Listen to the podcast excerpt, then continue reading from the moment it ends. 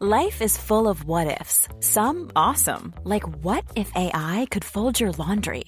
And some, well, less awesome, like what if you have unexpected medical costs?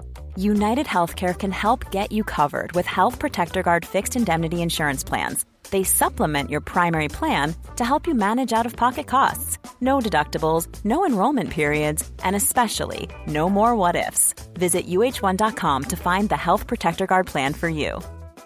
Burrow's furniture is built for the way you live. From ensuring easy assembly and disassembly to honoring highly requested new colors for their award winning seating, they always have their customers in mind. Their modular seating is made out of durable materials to last and grow with you. And with Burrow, you always get fast, free shipping. Get up to 60% off during Burrow's Memorial Day sale at burrow.com slash ACAST. That's burrow.com slash ACAST. burrow.com slash ACAST.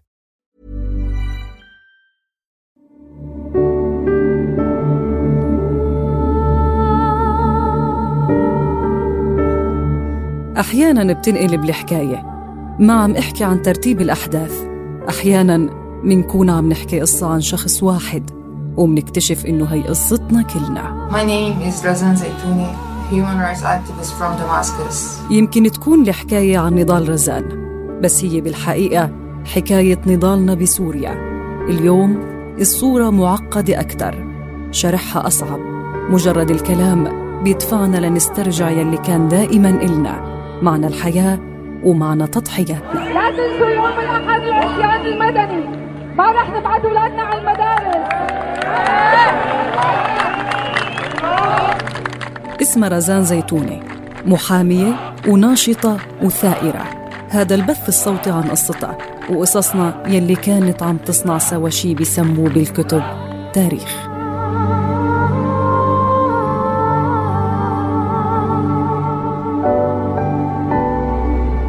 أنتم تستمعون إلى بودكاست بعنوان رزان من إنتاج موقع الجمهورية بالاشتراك مع منصة صوت الحلقة الأولى.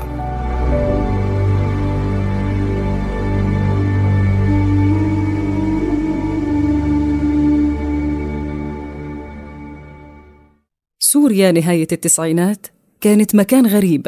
كانت الأجواء شبيهة بالدول الاشتراكية قبل انهيار جدار برلين. نظام الحكم أثبت مرارا من خلال العنف والقمع الشديدين لمدة 30 سنة إنه واحد من أسوأ النظم بالعالم. ابتلع الدولة وابتلع مقدرات الناس ودائما كان عم يبني جدار كبير من أرواح كل اللي وقفوا بوشه ليسد الأفق ويمنع المستقبل. ببداية الألفية الجديدة كانت سوريا على موعد مع نظرة لما وراء الجدار. الجدار نفسه ما انهار للأسف. بس حافظ الأسد مات. رزان بهالوقت كانت بدت نظرتها عن مستقبلها والوضع بسوريا تاخد موقف أكثر جذرية تجاه النظام السوري يلي اتضح إنه ما تغير. كان من الطبيعي إنه جيل كامل بدأ يظهر بسوريا. بهديك الفترة جيل ارتبط مستقبله بتغيير الواقع الأبدي يلي تركه حافظ الأسد.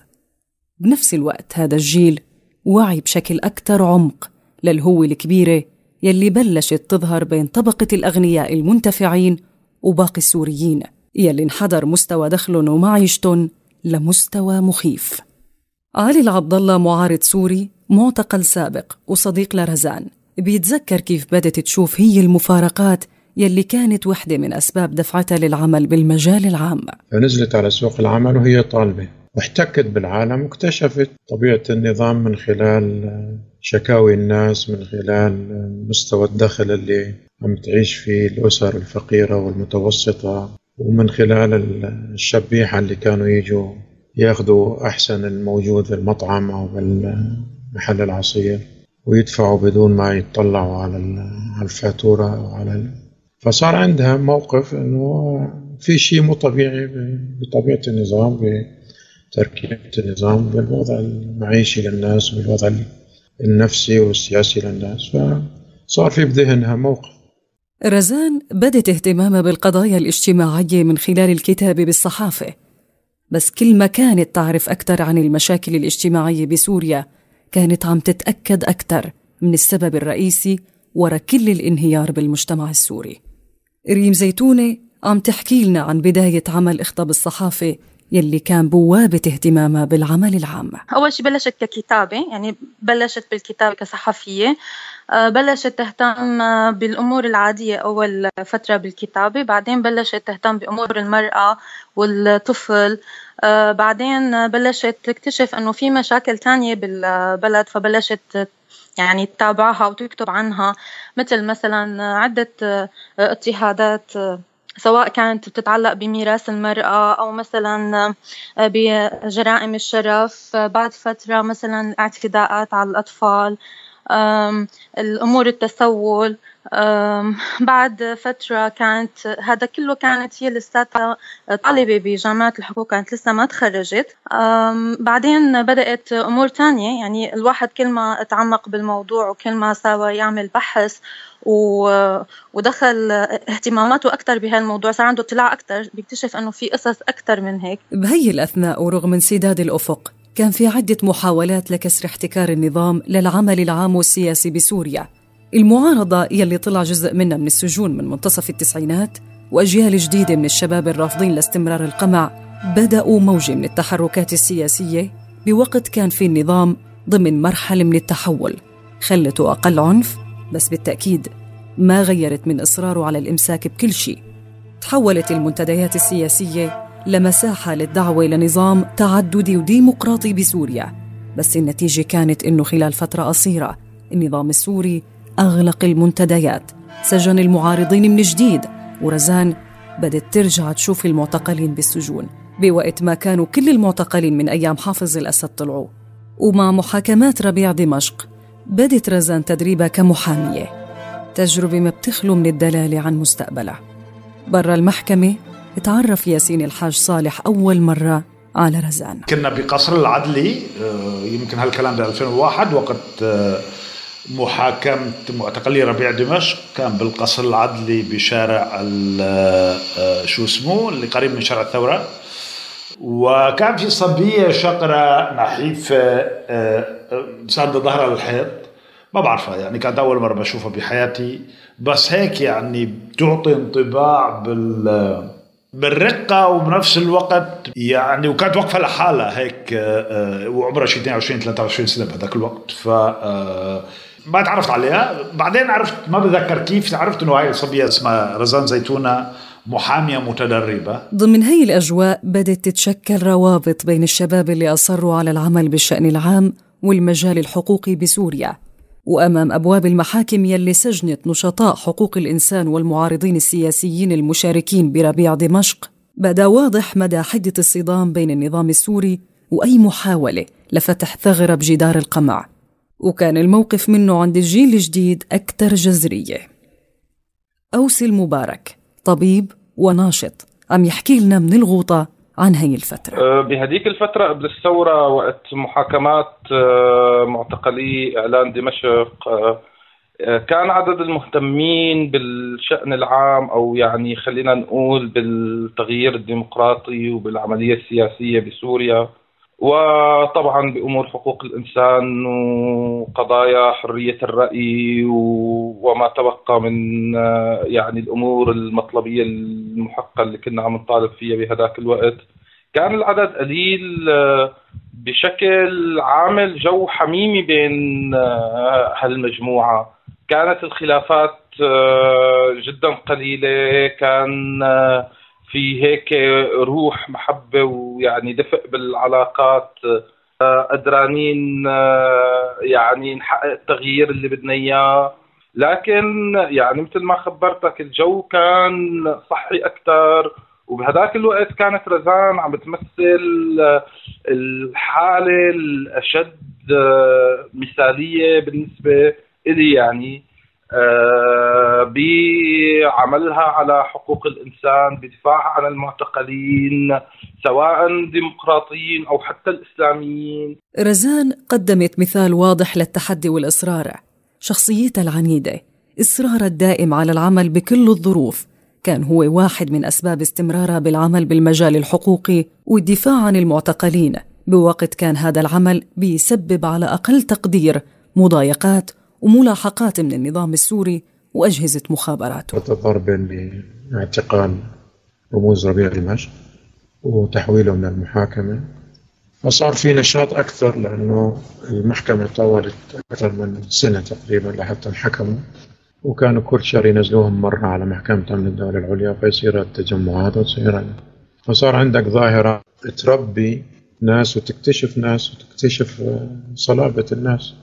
هلا لما صدرت الأحكام صار في نوع من الخضة إنه أحكام طويلة خمس سنوات. فالحكم اللي صدر عمل خضة يعني في كتير ناس رجعت لورا وفي ناس ثبتت. هي من الناس اللي ثبتوا وظلت. وانطلاقا من هاللحظات اتخذت حياة رزان خط ثابت. مشروعها صار أوضح. صارت قضية المعتقلين قضيتها الأساسية. والدفاع عن حقوق الناس بالعدالة والكرامة. كان همها الرئيسي. بهي الفترة كانت رزان من مؤسسي الجمعية السورية لحقوق الإنسان وفريق الدفاع عن المعتقلين. بعد فترة قررت إصدار نشرة بالتعاون مع رضوان زيادة تحت اسم المرقب. بتوثق فيها انتهاكات حقوق الإنسان لتبدأ العمل على ربط معلومات حقوق الإنسان بسوريا لتكون قاعدة بيانات لانتهاكات حقوق الإنسان بسوريا. وبالتأكيد كانت قضية المعتقلين هي على رأس أولويات عمله. آه كمان أست آه آه المعتقل فارس يلي كمان رزان عاشت تقريبا فترة منيحة وكتير كتير عانت بعد وفاته.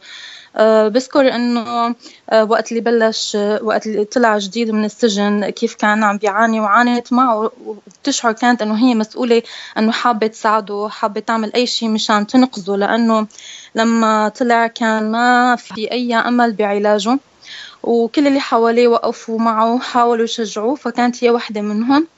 بذكر تماما لما افتتحوا المحل الخاص فيه ورحنا نحن زرناه وباركنا له فيه وكانت رزان موجودة معه.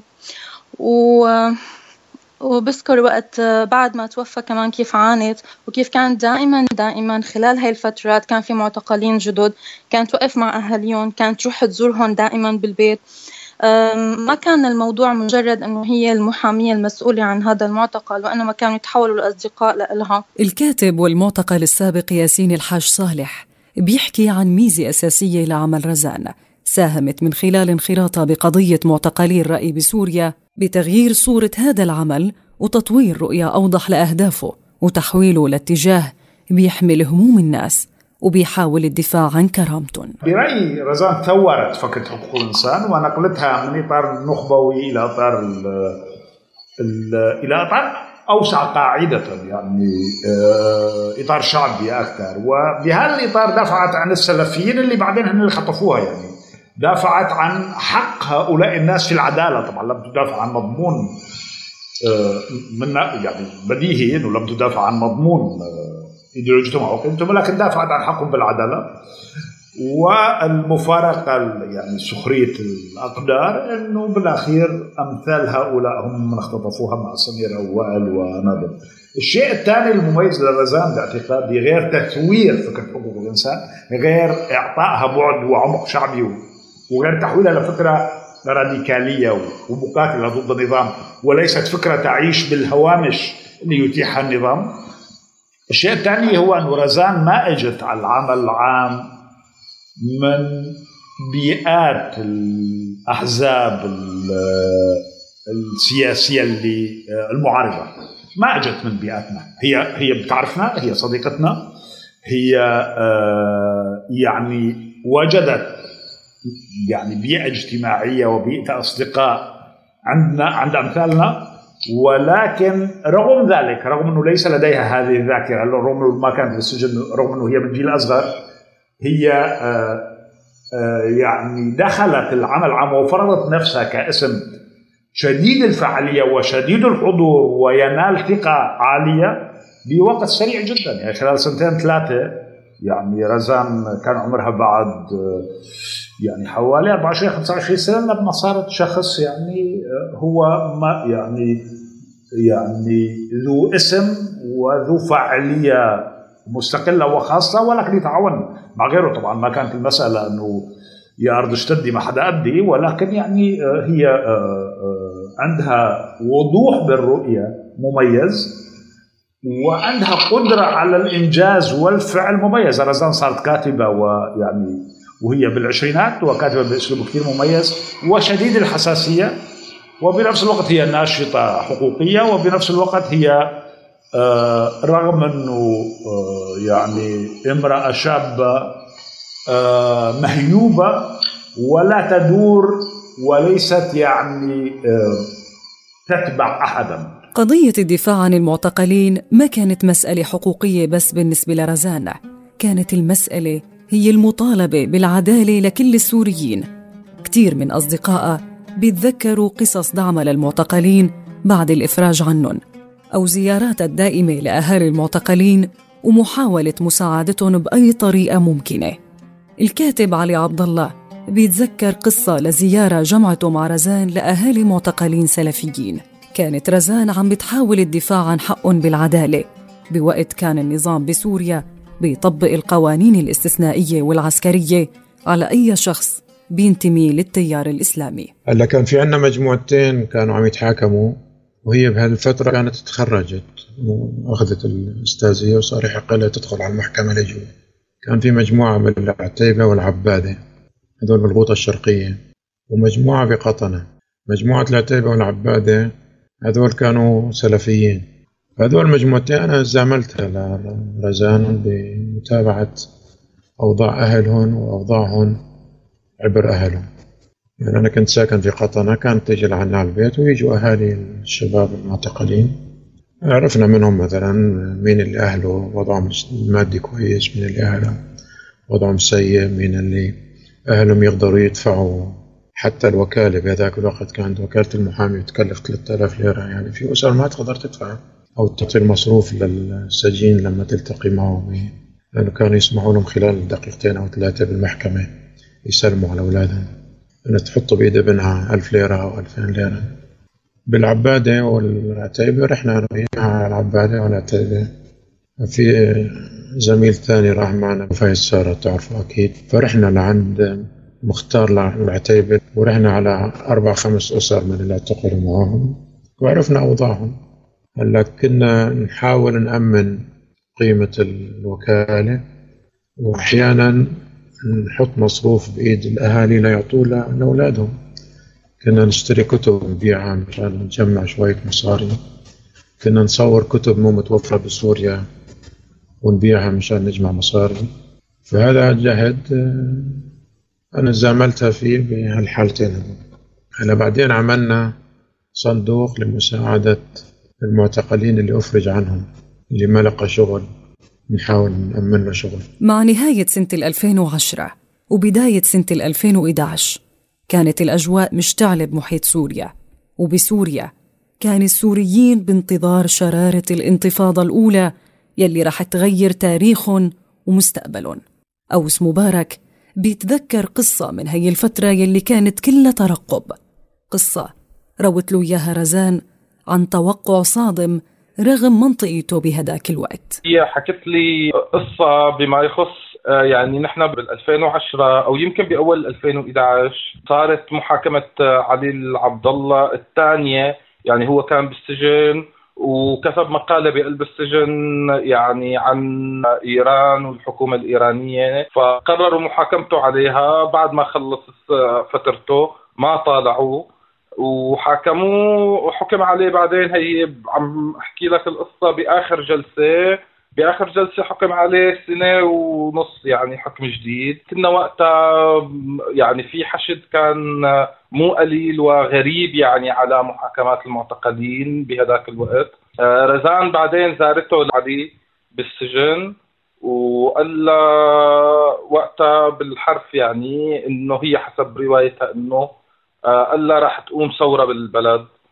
إيه، فقالت له يعني شو إجالك؟ ليش هذا الانطباع عندك؟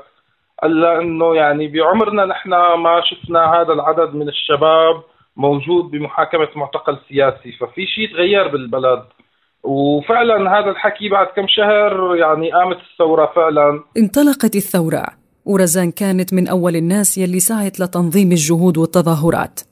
المقطع يلي سمعنا جزء منه بداية الحلقة هو من مظاهرة بحرستا نهاية سنة 2011 خاطبت فيها رزان الناس المتواجدين لحتى تأكد على التحاق بالعصيان المدني. لا تنسوا يوم الأحد العصيان المدني. ما رح نبعث ولادنا على المدارس. اضراب اضراب اضراب اضراب المدني حتى اسقاط بشام الاسد